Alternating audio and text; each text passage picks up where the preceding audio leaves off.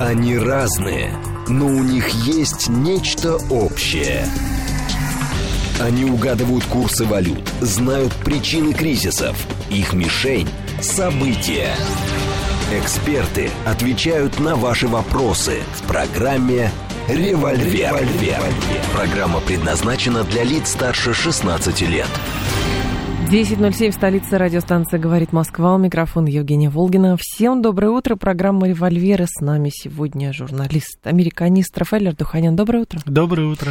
Наши координаты 7373948, телефон, смски плюс 7 925 888 948, телеграмм для сообщений «Говорит Москобот».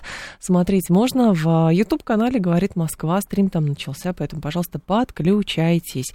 Про Америку будем говорить, тем очень много, но прежде чем мы с вами будем э, говорить о том, что какие-то там документы очередные секретные нашли. Да. Вот, а, в общем, революция пожирает своих детей, потому что вчера, по-моему, да, или позавчера там убили какого-то родственника. Кузена, Кузена, двоюродного брата, да, получается, основательницы БЛМ. Black Lives Matter. да. Причем убили полицейские, те- темнокожие полицейские, а, значит, а, его задержали и пытались, а, в общем, он оказывал сопротивление, и его электрошокером. Ну, да, электрошокером, и он выкрикивал там, вы знаете, кто я. То есть вот это да, вот что-то такое да, было. у него- Есть это видео, если хотите, посмотрите, но просто любопытно, что, во-первых, так и непонятно, в какой момент он умер, потому что на видео это не зафиксировано. Вот, но, очевидно, это какая-нибудь там сердечная недостаточность, потому что довольно его продолжительное время пытались угомонить этим эле- электрошокером. Вот. И, в общем, слушатели нам как раз присылают, ну что, было им заново будет? Вы знаете, э, ну, единственное, что немножко кощунственно это, ну, говорить так, но все-таки это были негритян, негры, да, афроамериканцы, полицейские, убили афроамериканца, поэтому здесь особых, я думаю, таких особых проблем не будет, каких были с Джорджем Флойдом, как мы с вами помним, хотя, кто знает, ведь ничто и тогда не предвещало. Потому что убийство, допустим, белыми полицейскими афроамериканцев, это было достаточно стандартное дело. Но вот видите, Джордж Флойд появился, и неожиданно у нас появилась такая революция. Что сейчас будет непонятно, потому что сейчас ведь тоже в определенной степени Америка на распутье. Если какие-то круги захотят использовать это в своих целях, то это, конечно, более чем повод для того, чтобы это сделать. И, кстати, вот с Джорджем Флойдом там тоже было несколько дней такое, знаете, затишье было. То есть, как бы еще никто не понимал особо, как реагировать, А но потом, потом, какие-то подключ- политтехнологи включились и слушайте, да, верно, это да. ж клондайк, Да, самый да, да. настоящий. И вот сейчас я думаю, что давайте мы с вами сопоставим. Мы с вами неоднократно, Евгения, говорили, что американцы, они очень любят решать проблемы за счет внешнеполитического фактора или какого-то инородного. Вот сейчас у нас раскручивается дело о документах, секретных документах, которые нашли в одном из офисов Личных Джо офисов да, Байдена. Байдена, ну, да. у него там. Да, ну нет, там нашли и дом, и нашли в Пенсильванском университете, где центр э, его имени там функционирует. Короче, документы, которые нельзя вывозить. Да. За пределы да, Белого да, дома. Да, да, да. Причем сейчас выясняется у нас э, потрясающий фактор. Оказывается, известно об этом было спецслужбам еще в ноябре. То есть, опять же, как и дело Хантера Байдена, как и дело секретных... Там То есть, все под Вы знаете, я вот просто думаю, вот представьте, я так вот приблизительно себе представляю, Мгм. что чувствовали прокуроры, ФБР, которая занималась преследованием Дональда Трампа, в те же самые дни. Они прекрасно знали, что точно такие же документы где-то за- засветились у самого Джо Байдена. Вот с какой совестью они Я думаю, устраивали обыск в Маре Ларго, вот, вот с какой совестью эти люди выполняли свои, так сказать, должностные обязанности, зная, что те, кто кричит «Ату, давайте Трампа, давайте мы его», как говорится, сами еще хуже, может быть, еще в большей степени замешаны в подобного же рода А преступлениях. вы видели э, табличку, опубликованную CNN? Это сравнение, почему документы, найденные значит, в офисе Трампа, когда он был президентом, это ужас и кошмар, а документы, которые были... Сюрприз. Да, там немного... И там была такая табличка, можете поискать ее в интернете, она есть. Э, Значит, э, мол, у Трампа-то нашли там что-то несколько тысяч бумаг, а здесь там всего несколько сотен.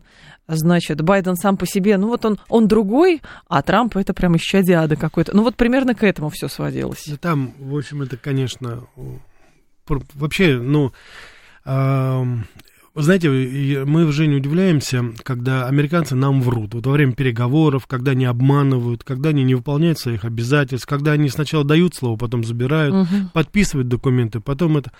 Что мы удивляемся? Они, посмотрите, между собой не могут договориться. Посмотрите, что творится внутри Америки. Неужели вы ожидаете вот от этих людей, а ведь внешняя политика будет заниматься те же самые люди фактически.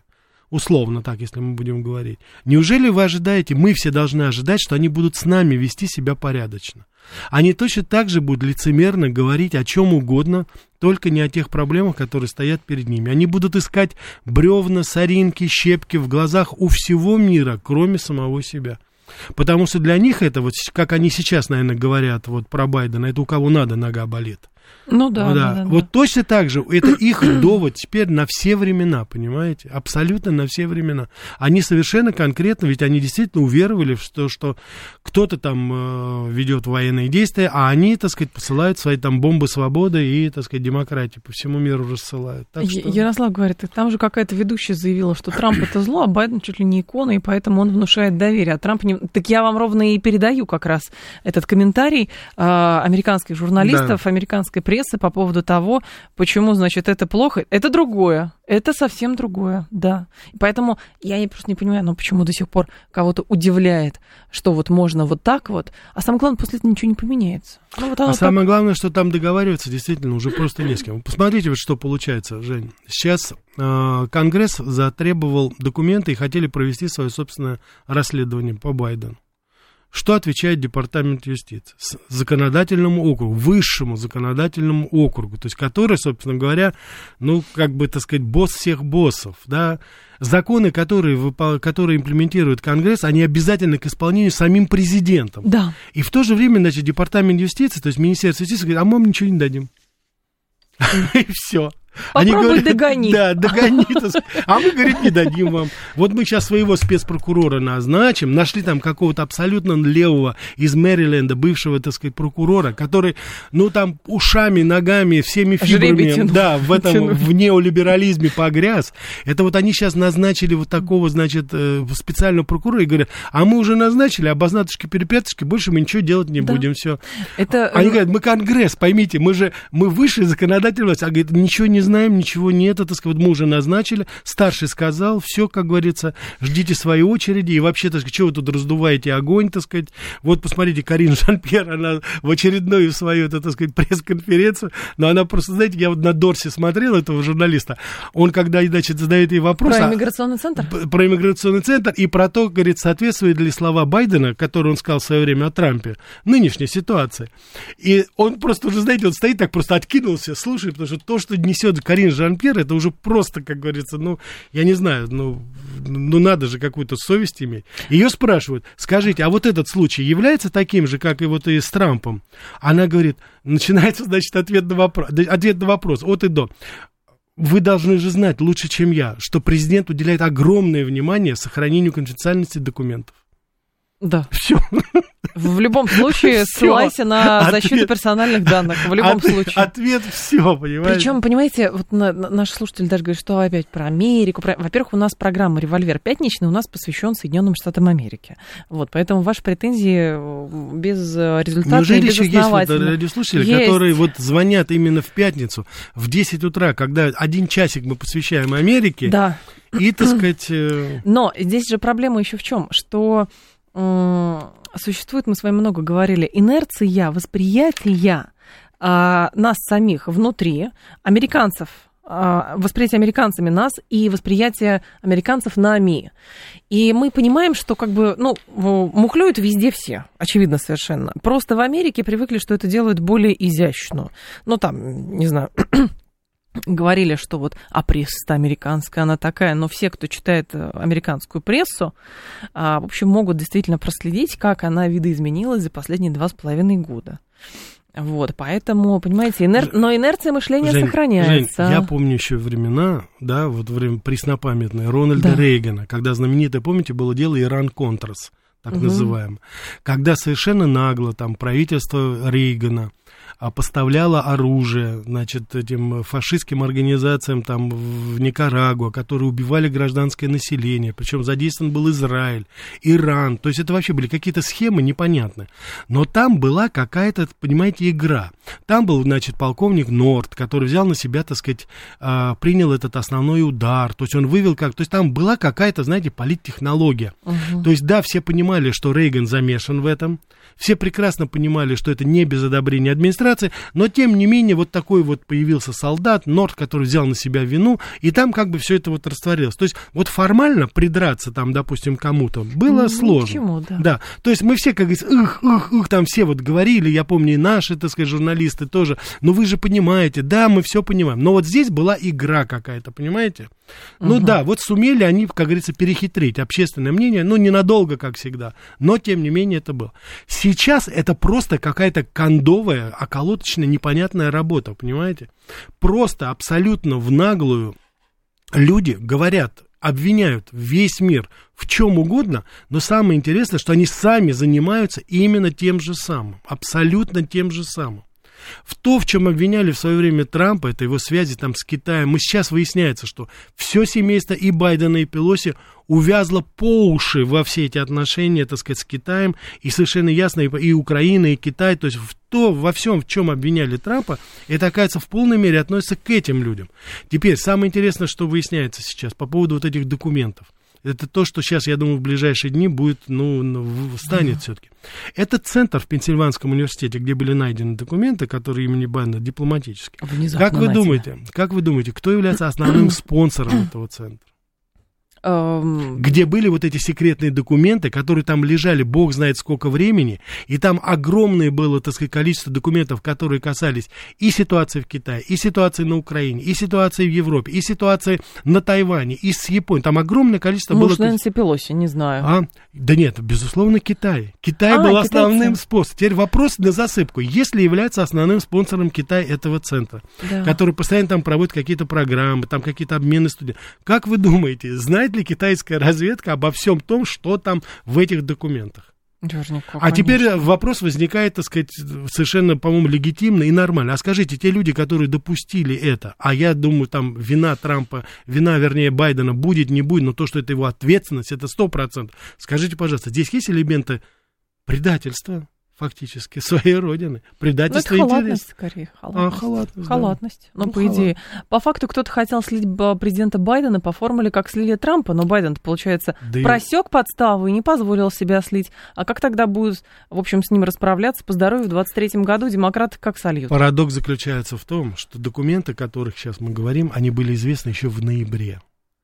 И у нас сейчас, знаете, очень любопытная дилемма. Значит, что вы представьте себе, значит, представьте да. себе, находятся документы у Дональда Трампа, и они моментально публикуются и ФБР, да. и по офисам генерального прокурора, и Министерством юстиции. Моментально это все. Моментально выписывается ордер, моментально обыск, чуть ли не арест. Арестовываются приближенные все Дональда Трампа, более того, там некоторые из них, так сказать, даже, так сказать, погибают при загадочных обстоятельствах.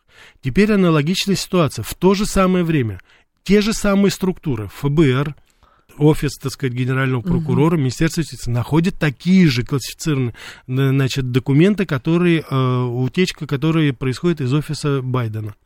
Шесть месяцев эти люди, они, наверное, сидели и говорили, ну ладно, ребят, давайте мы сейчас этого завалили, Трампа, а этого не будем трогать теперь.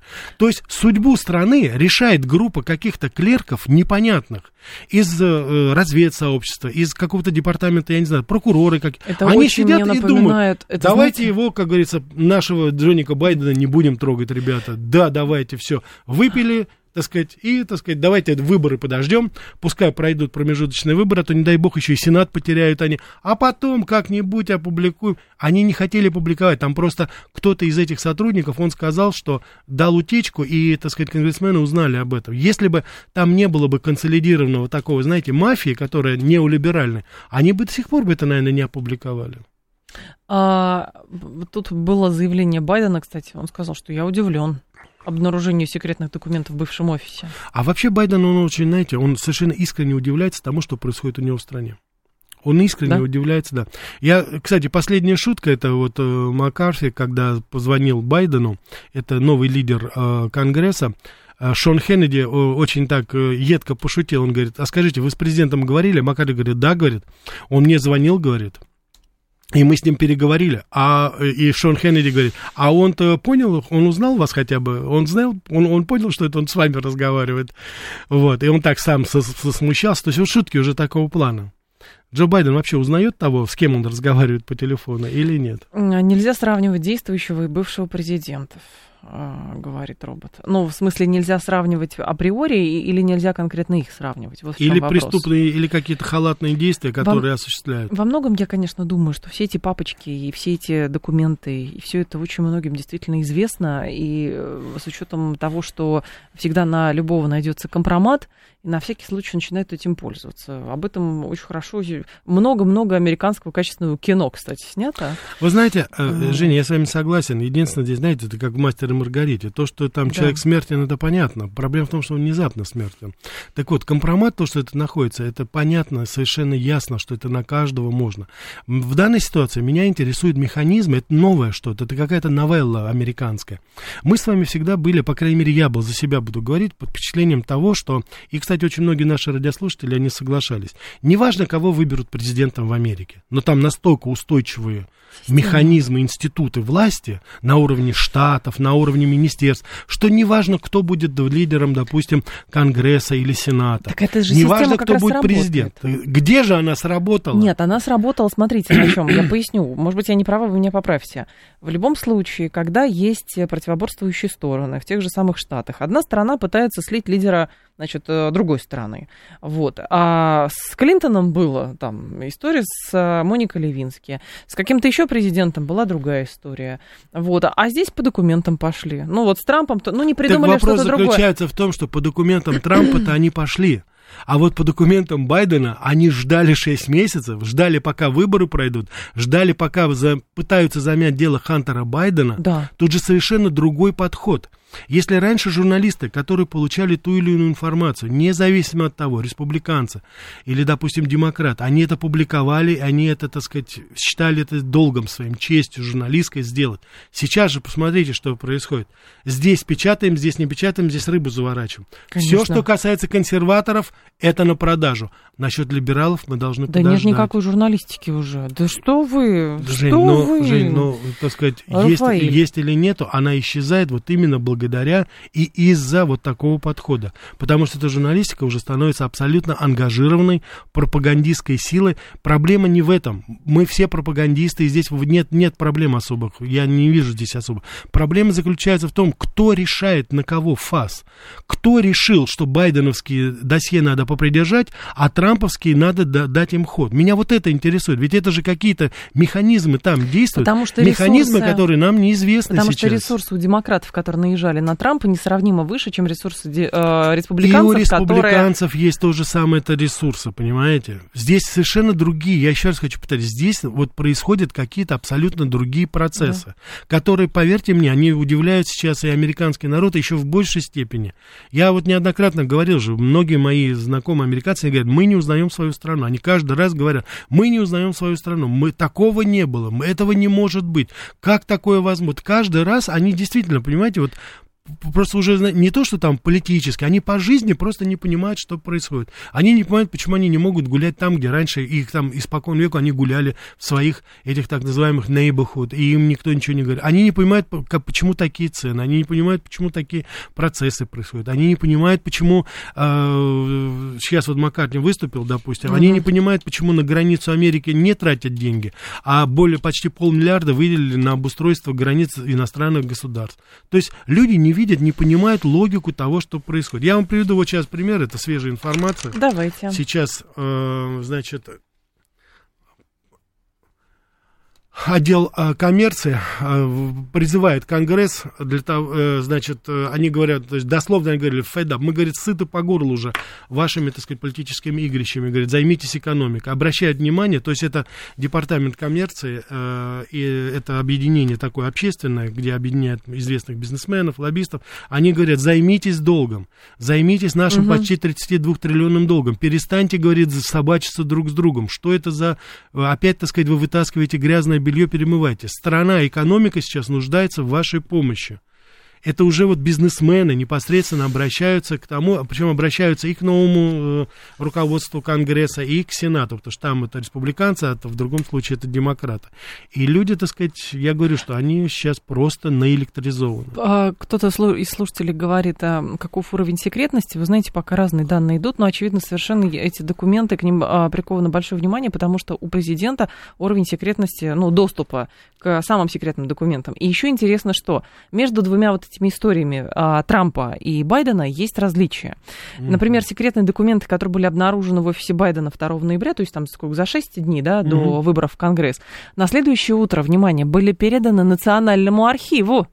А произошедшее значит, обстоятельства, произошедшего с тех пор, находятся на рассмотрении Минюста, который, как известно, отказал. Угу. В случае с Трампом, прежде чем нагрянуть к нему с обысками, федеральные чиновники в течение нескольких месяцев уговаривали бывшего президента вернуть материалы туда, где им надлежит находиться.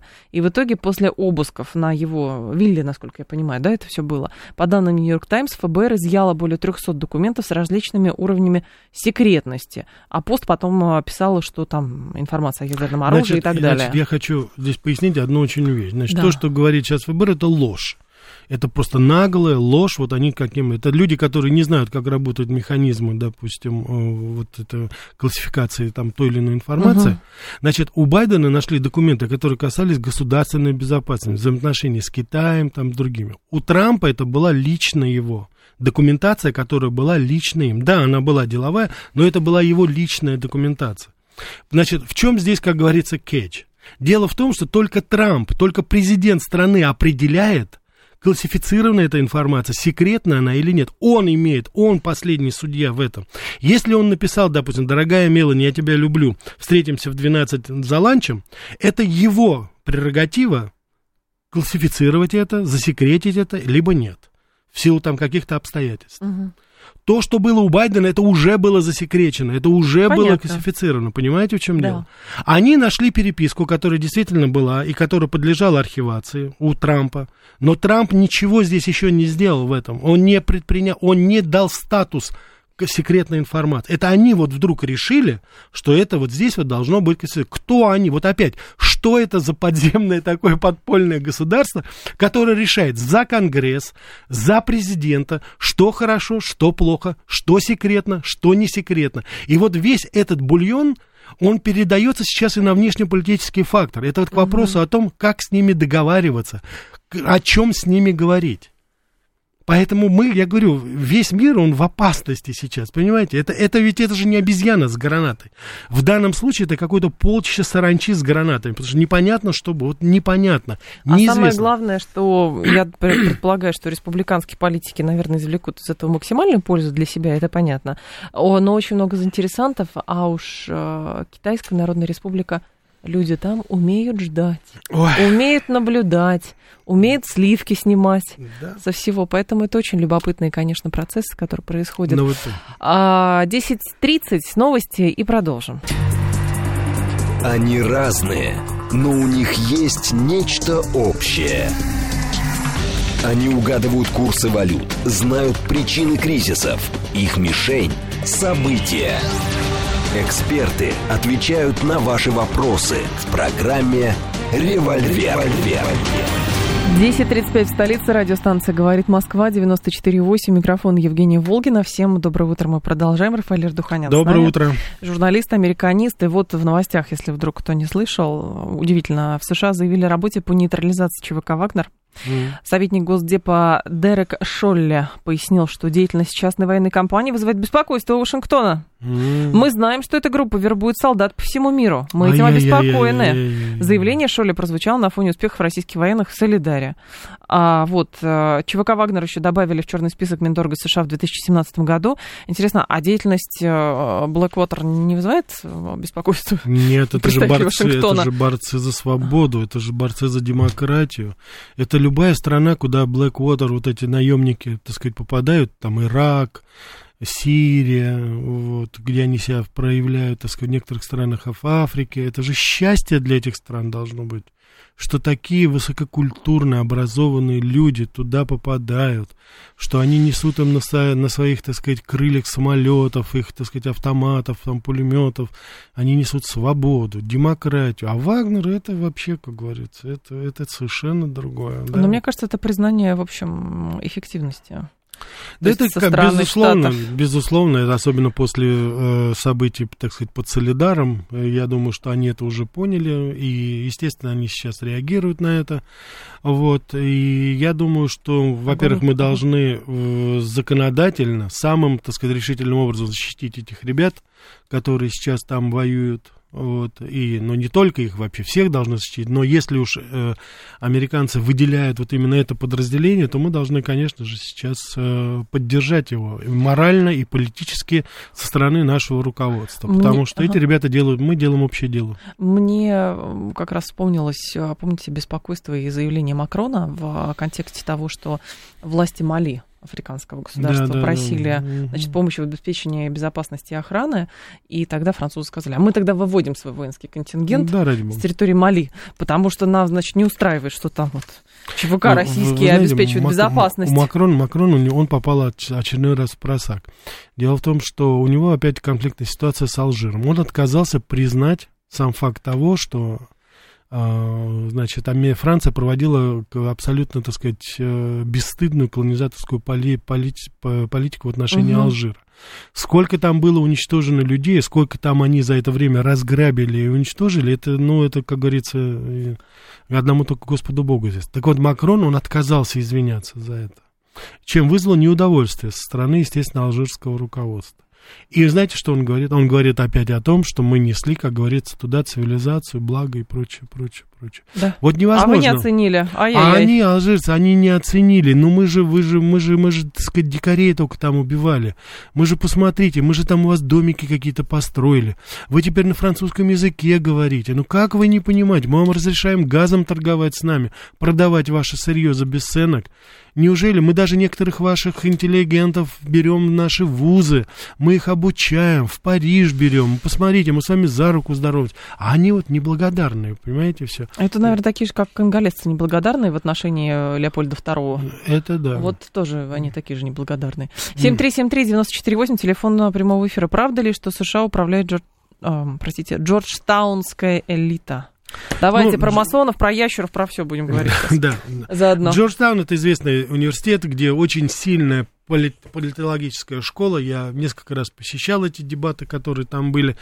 А, вот, очень любопытная такая публика, абсолютно, так сказать, э, уколотая инъекции неолиберализма. Это было 20 лет назад, это и сейчас происходит.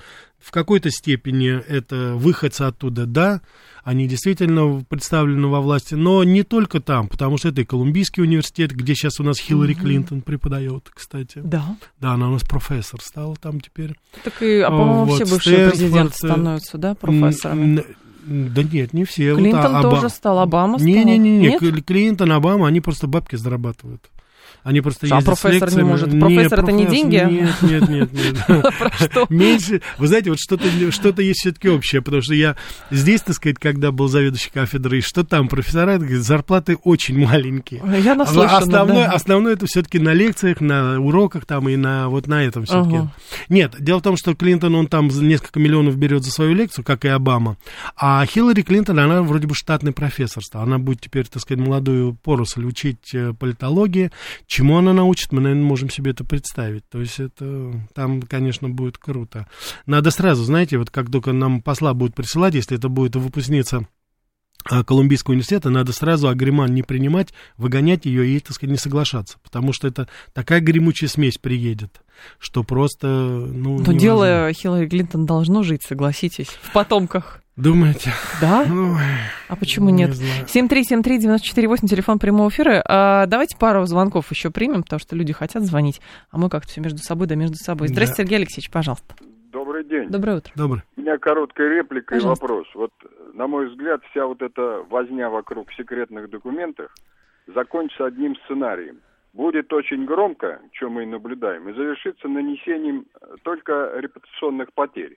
Потому что вот хранение подобных секретных файлов как действующих там, так и бывшими президентами Америки, оно регулируется отдельным и достаточно гибким законодательством. А вопрос такой. Вот демократы все же одобрят выдвижение кандидатуры Байдена на 2024 год, а если не выдвинут, отразится ли это негативно на самой демократической партии?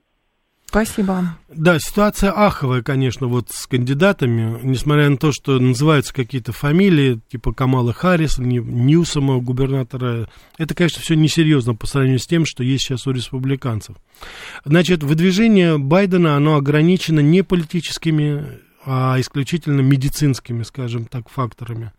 Значит, если будет эта возможность, навер... лучше сейчас Байдена и более весомее, как ни странно, при всех, так сказать, вот нюансах его состояния, его действий у либералов нет. Это уж точно, и здесь, как говорится, ну, на безрыбье, я уж не знаю, что у них там будет рыба. Некоторые серьезно говорят, что Камала Харрис должна быть, некоторые вот говорят э, губернатор Калифорнии, некоторые говорят министр транспорта Кусенича, ну, то есть это, в принципе, это, конечно, паноптикум, это несерьезно все. Теперь, то, что касается того, что вы сказали, вот это очень, на мой взгляд, это очень важно. А, то, что касается репутационных рисков. Дело в том, что а, либералы сделали очень правильный ход. Они опубликовали вот все это, все что-то. Они могли бы, может быть, еще держать, еще бы, так сказать, как бы, знаете, попридерживать эту информацию, но они действительно это сделали заранее, потому что еще до президентских выборов еще более полутора лет, и, конечно, все эти страсти, они улягутся. И действительно легальный легальной, допустим, такой, знаете, uh-huh. а, опасности для самого Байдена, вот с этой стороны нет. Его вряд ли смогут обвинить. В лучшем случае это будут какие-то юристы, то есть стрелочников, безусловно, найдут. Точно так же, как, кстати, из окружения Трампа они взяли то же самое, они, так сказать, атаковали именно вот с, э, юридически его помощников, его заместителей, и мы сами видим, что получилось. Но репутационные риски колоссальные. Мы сами говорили, что вот, допустим, вот вся эта ситуация с досье Трампа, она сыграла сыграла очень негативную роль на политической репутации самого Трампа, и мы сейчас уже серьезно говорим в большей степени о Десантисе, а не о Трампе. Вот у Байдена будет приблизительно то же самое. И в данной ситуации, может быть, это даже какой-то, знаете, будет ход конем. Может быть, демократы и либералы готовят своего нового какого-то претендента, молодого еще, совершенно неизвестного. Здесь можно только догадываться и спекулировать. А Байден, он, может быть, оттянет на себя вот всю критику, связанную в той или иной форме с правлением его администрации. Так что здесь сейчас, как только мы будем, чем ближе мы будем приближаться к президентским выборам, тем больше будет информации, тем больше будет легальных ходов, и мы с вами тогда посмотрим, какой будет какой-то расклад. Сейчас пока в данной ситуации, мне кажется, козырей у либералов, у демократов практически нет. А Foreign Policy написал еще, что США нужно понять, что они вернулись в мир конкурирующих держав, а, да. Автор колонки говорит, что поведение властей США не соответствует изменившимся обстоятельствам, выглядит так, будто Вашингтон управляет однополярным миром. Так про это очень многие пишут. У нас в России в глобальной политике пишет об этом, РСМД об этом пишет. Это к вопросу инерционного восприятия самими же Соединенными Штатами того, что происходит. Ну, совершенно верно, потому что сейчас они полностью замкнуты на внутренней повестке. И то, что у них сейчас вот происходит, их не такие спорадические действия на международной арене, они вызывают недоумение у всех. Вот сейчас мы с вами увидим визит Блинкина в Китай, и на, я не знаю, может быть, он на Тайвань поедет. Э, вот такое турне будет там. Mm-hmm. Мы, я убежден, сейчас будет там ляп на ляпе, и будет, так сказать, опять какие-нибудь высказывания, которые только усугубят отношения между Китаем и Соединенными Штатами Америки. Поэтому здесь удивляться нечему. А объективной оценки ситуации, адекватной оценки, там уже давным-давно нет. Это люди живут в каком-то своем выдуманном мире, мире, где, как они думают, они номер один, а они уже давно не номер один. Америка не номер один с точки зрения вооружения, э, ядерный потенциал России, это известно всем, он превышает американский. Экономика сейчас уже, ну, по паритету-то уже давным-давно, но уже и так приближается, китайская экономика становится, что называется, лучше. Ситуация внутри, там, преступность, все, что связано с иммиграционной кризис сейчас, инфляционные процессы. А, вот, хотя они, надо вот отдать должное, они сейчас замедлились немножко в Соединенных Штатах Америки. Они так радостно говорят, ой, всего лишь 6,5%.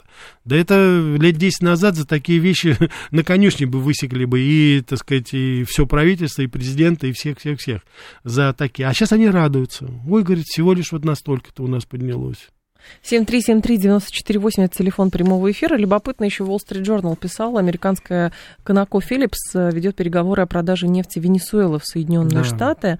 А, интересно, что какие-то переговоры были, завершились они, по данным а, Wall Street Journal, довольно успешно, и в итоге компания станет второй американской компанией, которая возобновит свою работу в Венесуэле. Мы помним, что когда нефть э, начала дорожать резко, а, Трамп, нет, не Трамп, Байден всячески призывал Венесуэлу к тому, чтобы наладить торговлю, но на что Венесуэла говорила, вы должны нам компенсировать все те потери, которые у нас из-за американских санкций, угу. и плюс где гарантия, что мы начнем с вами взаимодействовать, а никаких проблем у нас в дальнейшем не возникнет. И в итоге эта тема как-то притушилась. Вот. А сейчас что?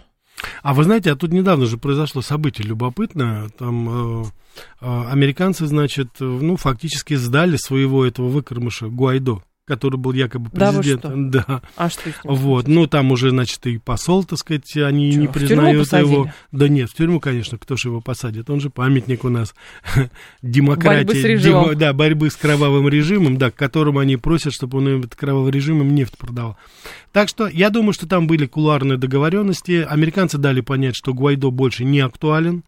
Они поняли, что Мадуро им не удастся снести. И поэтому сначала зашла туда Шеврон, вот, кстати, Шеврон очень много потеряла там во время национализации, uh-huh. Чавес, который проводил, но вот Шеврон сейчас начала работать, и вот и то же самое сейчас у нас стало, вот, э, так сказать, Conoco Phillips, они стали тоже пытать. Но здесь ведь что, в чем прелесть? Дело в том, что государственная компания Венесуэлы, которая занимается этим, э, частично принадлежит и китайским, и российским инвесторам. Вот это да, тоже это очень да, приятно. Да такой пустячок, конечно, с одной стороны, но приятно. И еще любопытное заявление, то есть э, американцы тем самым, ну, видимо, не хочется стране выглядеть э, в нужде. А, и в зависимости от Венесуэлы. Да. Хотя, по сути, под облеку мы знаем... Они, они в нужде, ну что Да, тут говорить. тяжелая, тяжелая венесуэльская нефть, нет, тяжелая венесуэльская была российская, и теперь российская, значит, без молекул свободы, поэтому где-то надо брать.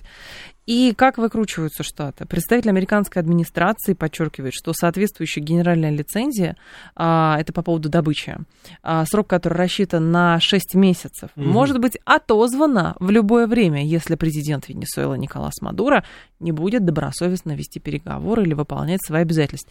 То есть я от вас завишу очень сильно, вы мне очень нужны, вот, но я в любой момент вытащу нож и буду говорить ай-яй-яй. И буду шантажировать вас всячески. Вы знаете, вот здесь такая... Я убежден, что мы сталкиваемся иногда в жизни. Вот здесь такая категория людей, которые... Ну вот они не могут просто так что-то сделать. Вот им надо это обязательно как-то прокомментировать. Вот обязательно, в любом, в плохой коннотации, в хорошей коннотации. Эти люди обязательно должны что-то сказать. Угу. Вот они не могут просто так. Они не могут просто так сказать. Заводы в Техасе, в Лузиане простаивают, потому что они были заточены на тяжелую венесуэльскую нефть. Ну, Причем да. это были долгосрочные контракты. Я хочу напомнить нашим уважаемым радиослушателям, что Венесуэла является страной номер один по запасам нефти. Ни одна угу. другая страна, ни Саудовская Аравия, ни Россия, ни США не сравнятся с теми колоссальными запасами, которые есть в Венесуэле. И вот э, сейчас вот с этой стороной американцы пытаются, так сказать, выстраивать отношения по принципу того, нам очень нужна на ваша, ваша нефть, нефть, но вы должны при этом вообще, так сказать, выслушивать все наши гадости, которые мы вам говорим, и вообще, идти сказать, на наши условия. Идти абсолютно на наши условия. Вы должны, так сказать, каждый раз, так сказать, там делать три раза ку, одевать желтые шаровары, чтобы мы поняли, что вы, как говорится, с нами. И вот это вот постоянно Но происходит. там же есть еще одно заявление. Здесь вообще формулировка как раз, точнее, как Э, пояснительная записка к тому, что Соединенные Штаты надеются наладить э, хоть какие-то поставки нефти из Венесуэлы. Значит, вишенка на тортике – это старший советник Госдепартамента США по энергетической безопасности Эймос Хокстин. Он заверил, видимо, кого заверил, не знаю, аудиторию, что венесуэльская сторона, американцы сами идут туда, не получит прибыли от продажи нефти, за исключением налогов и роялтис, поскольку а, доходы будут направлены на погашение долга перед американскими компаниями. Детский сад вообще, ну вот я, я конечно... Нет, это очень, это очень жестко. Это прям вот, понимаете, как у нас все это, это, а, да. иногда обвиняют а, наш бизнес а, или госаппарат в том, что они чрезмерно мягкие с, своими контрагентами, что давайте жить дружно, давайте любить друг друга, давайте мы вам спишем, давайте мы за свой счет вам атомную станцию построим, а потом, может быть, вы нам дадите денег, хотя не факт. А с той стороны все жестко. Слушайте, нам нужна ваша нефть, вот, ну ладно, живите, но деньги а, мы будем, значит, платить, но тут же их будем забирать, потому что вы нам заранее должны, вот, и, и еще что-нибудь придумаем. Ну, Круто. я вам говорю, что это фантасмагория, конечно, да. Потом они удивляются, почему народ поддерживал Мадура и не поддерживал, так сказать, ставленников американцев. Здесь это, я говорю, что это уже, это выходит за рамки политтехнологии и, и политического процесса. Здесь нет политики. Здесь абсолютно какая-то совершенно непонятная а, сценография, которая уже, ну, по-моему, знаете, по-моему, уже они сами, американцы, не понимают, что они хотят добиться и что они хотят сделать. Угу. Ну, есть какие-то принципиальные вещи, на которых они основывались там до этого. Вот, вот у них там принципиально было. Они там что-то покупали, что-то не покупали. Там, я не знаю, так сказать, это их, как говорится, дело. Но сейчас просто критерий оценки деятельности, вот, допустим, внешнеполитического курса Америки, его не существует. Ну да. Вы понимаете, в чем дело? Потому что когда ведь, ведь как выстраиваются отношения? Мы приблизительно понимаем, допустим, в чем заключаются национальные интересы Китая, Индии, допустим, какой-то другой страны, Израиля, Турции, допустим. И почему вот у нас налажен диалог с такими разными странами? Потому что мы прекрасно понимаем, что эти страны хотят добиться. Мы видим четко их конкретно. Они, мы можем не соглашаться с этими целями. Мы можем абсолютно не соглашаться с тем, что они хотят добиться, но нам понятно, предсказуемы их шаги. Мы понимаем, что если вот мы сделаем так, то они отреагируют так. А если это будет вот таким образом, всегда. да.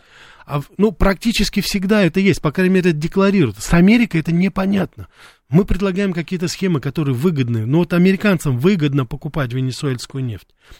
Но если или вы уже Но закроете, как говорится, да, ну, ну так, ну не получится лицо сохранить-то, понимаете, в чем дело? Это же вопрос такой, который, ну надо как-то решать, поним... ну невозможно избежать брачной ночи, если вы выходите замуж за человека, ну не получится, можно отстроить, можно сказать, что голова болит, там это, но вы уже, как говорится, если в этот процесс втягиваетесь, то вы уже понимаете, что вас ждет, это понятно, что будет. 7373948, телефон прямого эфира, на самом деле интересно, как будет решаться этот вопрос с учетом действительно тех интересов, которые есть в Венесуэле у России и Китая. Вот, хотя, как известно, у нас, в общем-то, нет такого, что вот мы зашли на эту территорию и, и больше никого. 7373948, это телефон прямого эфира, 7373948, по коду 8495.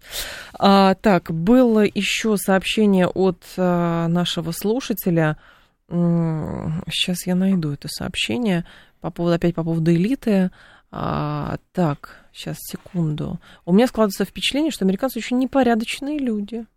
Ну, вы знаете, у нас принято в обсуждении в любых стран, вот, и даже в контексте Украины, говорить о том, что вот это, в общем, не люди плохие, это руководство плохое. Поэтому не, ну здесь нам все равно думаю, нужно, мы, видимо, да, разделять. Я думаю, что мы даже не нужно говорить. Я думаю, наши уважаемые радиослушатели прекрасно понимают, что мы говорим не о народе, который сам страдает от вот этого взбалмошного, совершенно непредсказуемого правительственного курса, который, кстати, он, как говорится, двухпартиен. Здесь нельзя, так сказать, знаете, э, отдавать это только на откуп неолибералам. У нас, так сказать, а, республиканцы то же самое сейчас, я думаю, уже, уже есть некоторые шаги, которые, ну, по крайней мере, вызывают вопросы. Допустим, заявление лидера вот Маккарти, у него настолько антикитайская, так сказать, оказывается, повестка, я даже и не знал, он даже еще более жесткий, чем э, Трамп. Я не знаю, каким образом он будет решать эти вопросы. Но это, это касается, так сказать, правительства и как мы с вами прекрасно понимаем, оказывается, у нас американцы, они уже и свое правительство-то не выбирают, потому что те выборы, которые мы видели, это просто куру насмех. Интересно, что было, э, многие сейчас обсуждают а, события вокруг э, крупной а, структуры американской, американского банка, где собираются там сократить какие-то тысячи людей, и даже уже сравнивают, что новый Lehman Brothers не за горами. Тоже может быть. Вы знаете, вот мне что, я не знаю, понравилось, не понравилось, но сейчас э, республиканский конгресс все жестче ставит вопрос по поводу государственного долга.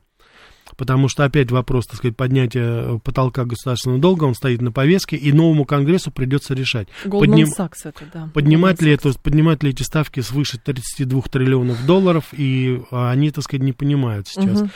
Заявление, которое они делают, что надо отдавать этот долг, что мы это как бы на поколение, так сказать, перекладываем, это, да. а, вот все эти, так сказать, платежи, которые мыслим и не мыслим, они меня немножко удивляют, потому что я, например, был, и я до сих пор абсолютно уверен, этот долг американцы никогда никому не отдадут этот долг не отдается, понимаете, просто так по он напечатается для того, чтобы его не отдавать. Вот, но я не знаю, там, может, будут они печатать, печатать, но это забудьте про эти долги все. Точно так же, как они воруют деньги, замораживают активы других стран, точно так же они собираются решать вопрос своего долга. Потому что давайте не будем забывать, к глубочайшему сожалению, что мы забыли в свое время, когда размещали наши, э, так сказать, золотовалютные запасы в долларах и в евро.